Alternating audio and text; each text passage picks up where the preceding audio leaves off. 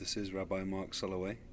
Welcome to A Dash of Drush, weekly reflections on our world through the lens of Torah.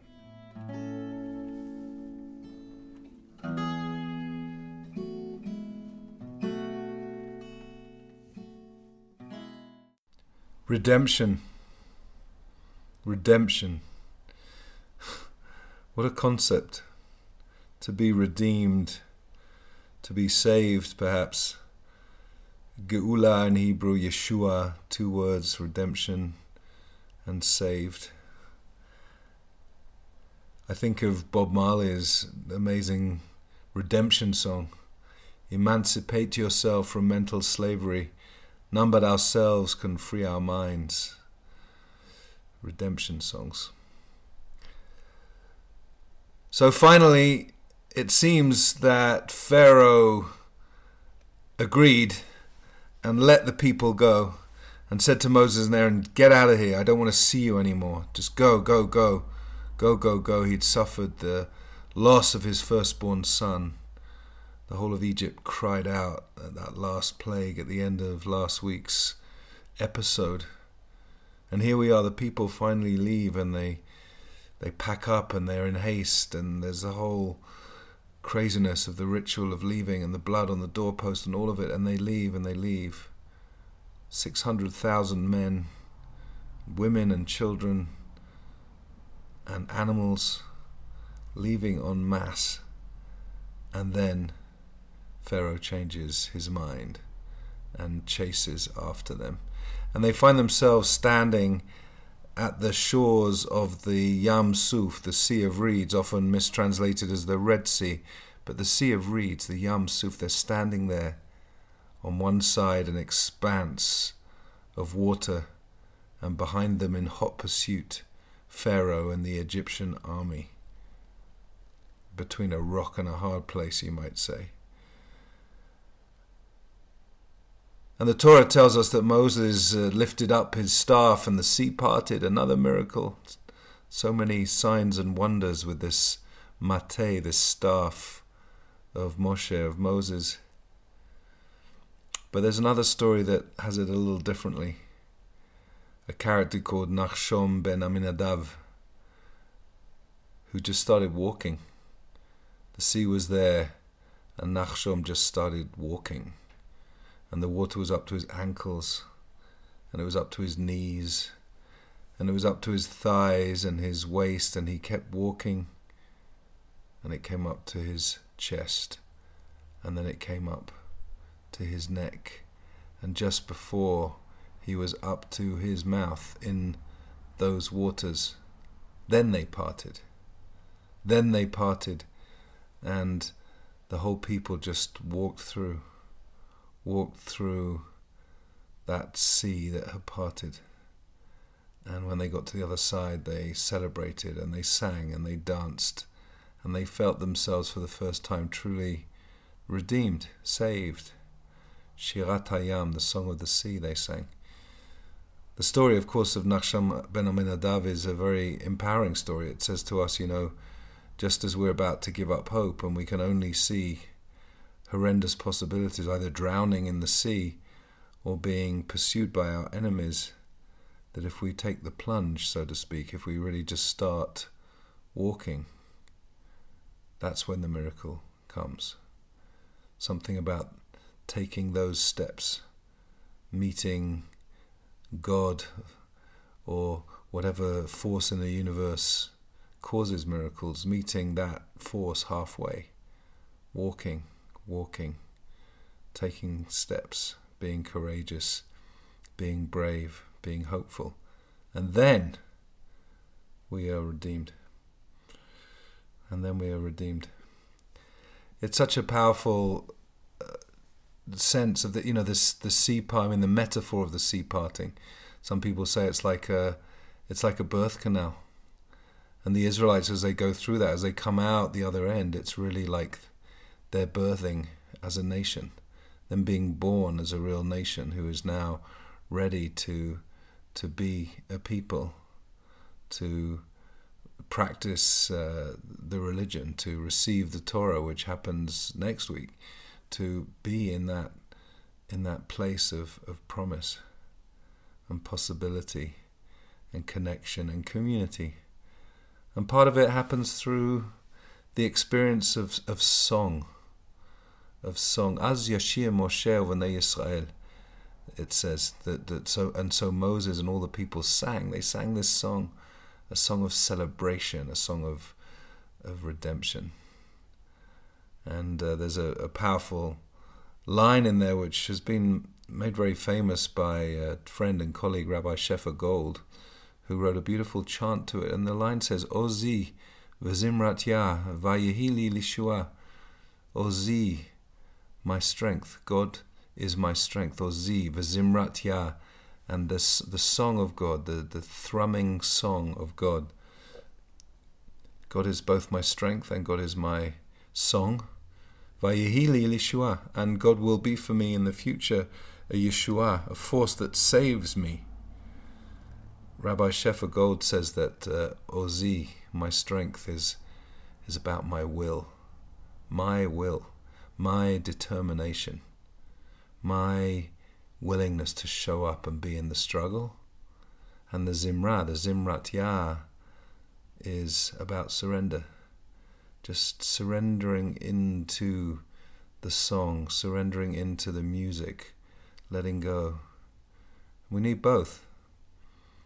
And she says so beautifully that when that force of will, the force of will, and the ability to surrender are in perfect harmony, which they really are, of course, but when they're in perfect harmony, when we get that balance right between will and being able to let go when we get that balance right.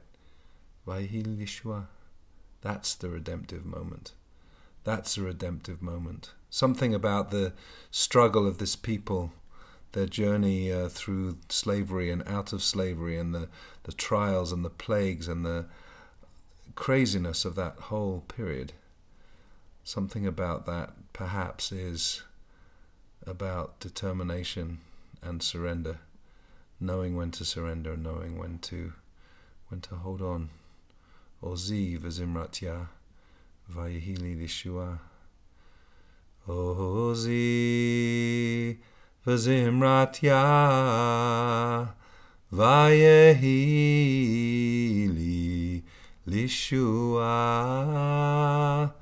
Ozi v'zimratya vayehili lishua.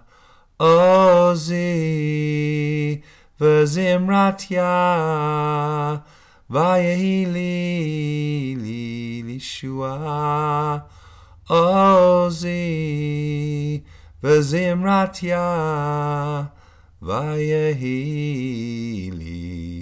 Lishua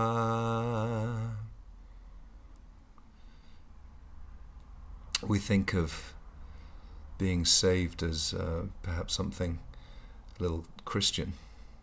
The idea of salvation coming from a, uh, from that world of personal salvation with a personal connection to to Jesus as being salvation, but really um, salvation is a very very Jewish concept. You know these these passages because another very important verse from the song, from the Shirah.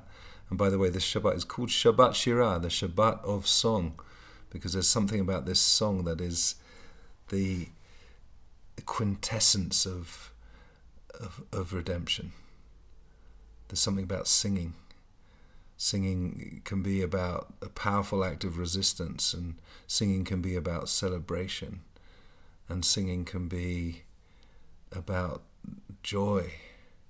It can also be about sadness. It can be about yearning. It can be about so many things. But here it's such a, it's a song of redemption, redemption song, a song of celebration. And anyway, um, so verses from it. Micha mocha balim Adonai. Nedaba kodesh. Very famous words. Who is like you, God? You know who who can we compare to you, God? And that that that verse appears every single day, morning and evening in our liturgy in the Shacharit service, in the morning service, and in the uh, evening service, we have that that liturgy comes in before the Amidah, before the central standing prayer, our personal and devotional worship prayer that we that we say every day, three times a day. Traditional Jews pray that prayer, and every time before they pray it, we say verses from the Shirah, verses from the song of the song of the sea. As and, and then the, there's a there's a, a, a blessing, a bracha, that comes before the Amidah that says, Ga'al Yisrael. Baruch Hashem Ga'al Yisrael. Blessed are you, God, who has redeemed Israel. In the past tense, you have redeemed Israel. You redeemed Israel in the past. In this narrative that we're reading this week, in this narrative of crossing over the sea, that narrow place, the place that seems impossible to cross over, we cross over. Ga'al. Israel was redeemed. And then we enter into the Amidah. And the rabbis tell us that the Amidah is all, especially the Amidah of, of Shacharit in the morning that we say optimally just as the sun is rising. That is the, the ultimate expression of Geula, the ultimate expression of redemption is in that noticing the sunrise and and entering our morning morning prayer, our deep uh, central prayer of the morning in that space of having said, Ga'al Israel, God, you, re- you redeemed Israel in the past, and now we're praying in this present moment for redemption right now, in our present, and for a redemption in the future. Very, very powerful, and we, we frame it with those with those verses from this shira, from this from this song. Mi chamocha ba'alim Adonai, mi chamocha neda ba'kodesh. Nothing can compare to that force of holiness in the world that allowed for for redemption. We often found out, find ourselves um, we often find ourselves stuck between between two realities that both seem impossible and unfathomable and impassable.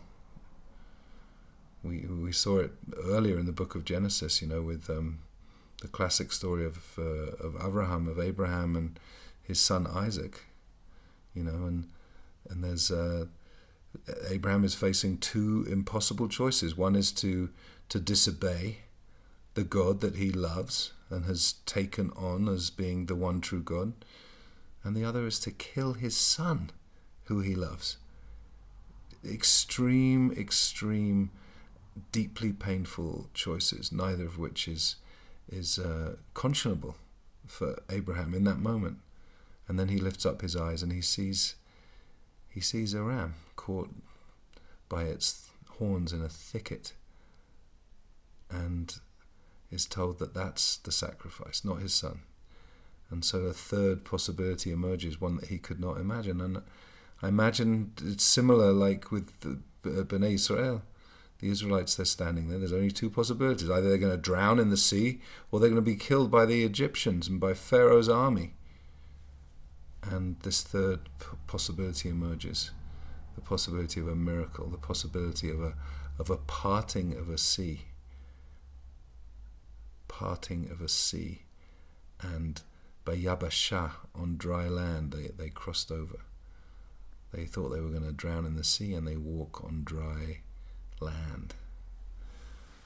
There's a beautiful uh, midrash that talks about the fact that there are 12 tribes and there were a path for each one of the 12 tribes through through that parted sea.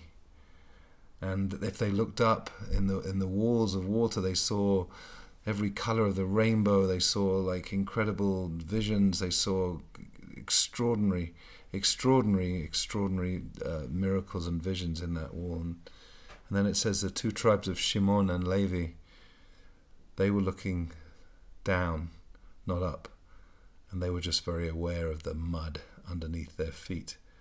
And they said, ugh, this mud's disgusting. In fact, this mud, you know what it reminds us of? It reminds us of the mortar that were in the bricks that we used to have to build when we were slaves in Egypt. You know what? We might as well be slaves in Egypt.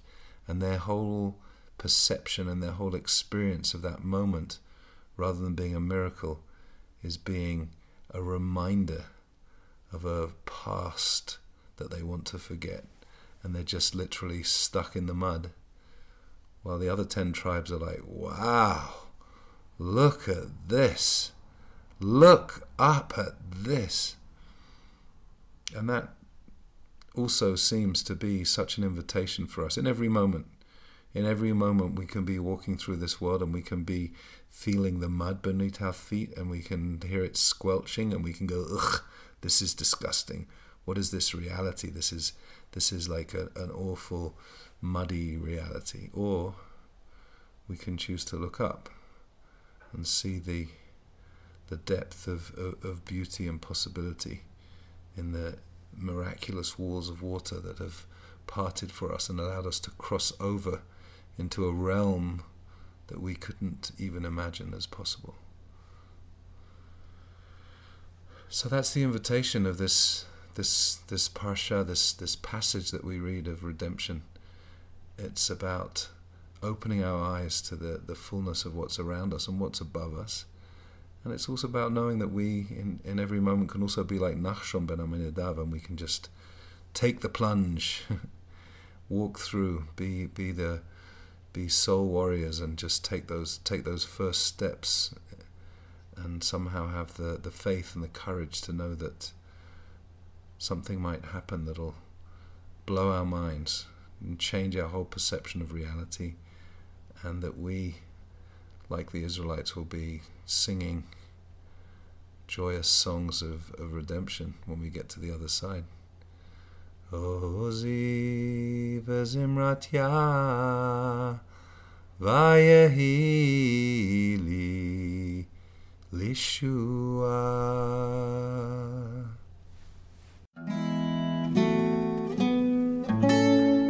Thank you for listening to A Dash of Drush. We will see you next time.